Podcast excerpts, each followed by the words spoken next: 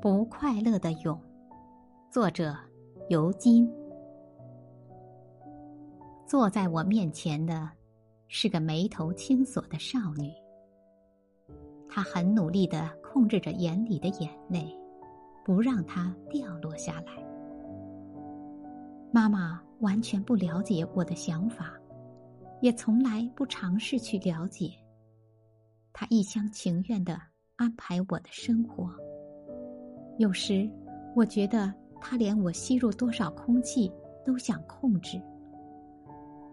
他的母亲是我的远房姻亲，我至今不能忘记多年前见他时的情形。坐在客厅里，他那张因不拘言笑而显得过分严肃的脸，看起来好像是工匠不小心雕坏的一个塑像。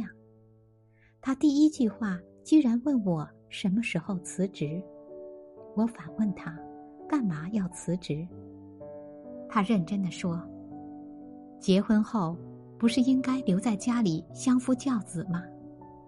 我暗暗心惊，二十世纪居然还有如此食古不化的人。见我不语，他现身说法：“你看，我是个会计师。”可是女儿一出世，我便辞去了薪金优厚的工作，当了全职母亲。你如果不能全心全意的照顾你的孩子，便没有做母亲的资格。我唯唯诺诺，不予置评。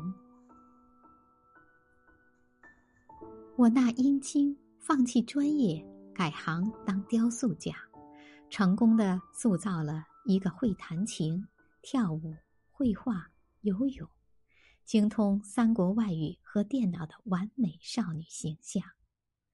这少女如同一只不快乐的蛹，她母亲是丝，长年累月的紧紧缠着她。